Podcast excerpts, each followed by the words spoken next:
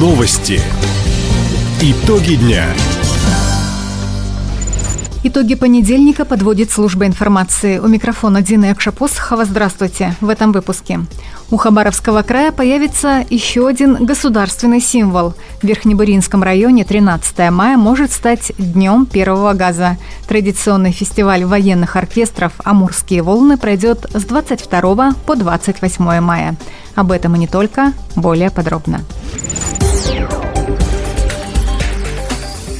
У Хабаровского края появится свой гимн. Лучшее произведение выберут по итогам творческого конкурса. Постановление об этом сегодня подписал губернатор Михаил Дегтярев. Продолжительность гимна должна быть не более 4 минут, в тексте 3-4 куплета и припев. На первом этапе комиссия рассмотрит поэтические произведения, на втором – музыкальные. Гимн должен отражать историю Хабаровского края, его индивидуальность, красоту памятных мест. Целом произведение должно носить идейно-патриотический и торжественный характер. Принять участие в творческом конкурсе могут все совершеннолетние граждане России. Уведомления о начале первого этапа опубликуют не позднее 1 июля. Первый газ добыли в Верхнебуринском районе. Скважину на андиканском месторождении природного газа вскрыли 13 мая. Глава района Алексей Маслов предложил в дальнейшем отмечать эту дату как День первого газа. Об этом он сообщил в своем телеграм-канале. Сейчас специалисты делают химический анализ пробы голубого топлива.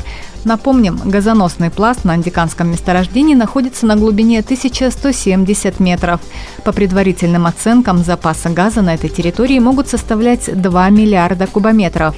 Если эти прогнозы подтвердятся, в Верхнебуринском районе может начаться промышленная добыча углеводородов. Паромное сообщение возобновили в пункте пропуска Покровка. В сторону Жаухэ и обратно курсирует паром с экспортными и импортными грузами. С 5 по 11 мая в Китай перевезли 35 машин более сотни тысяч тонн, в Россию 20 машин свыше 300 тысяч тонн. Первым грузом, оформленным в пункте пропуска, стали товары народного потребления из Поднебесной. В региональном Минтрансе отметили, сейчас в день в среднем проходит 5 машин. В планах правительства региона укрепить трансграничное сотрудничество с КНР, в том числе построить пункт пропуска на Большом Уссурийском острове.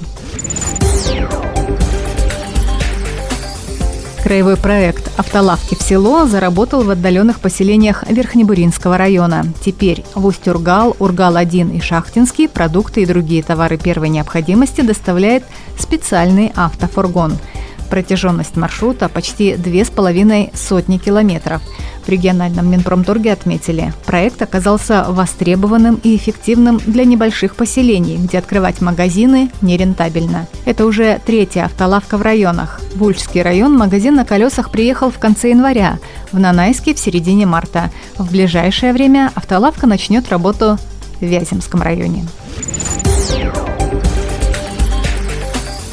Военно-музыкальный фестиваль «Амурские волны» пройдет в Хабаровске с 22 по 28 мая. В преддверии Дня города в традиционном масштабном событии примут участие более 600 музыкантов.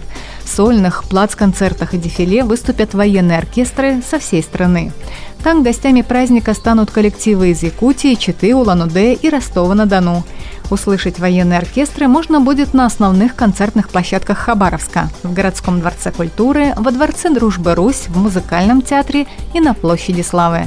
Завершится фестиваль 28 мая театрализованным марш-парадом по центральным улицам Хабаровска и большим выступлением на Комсомольской площади.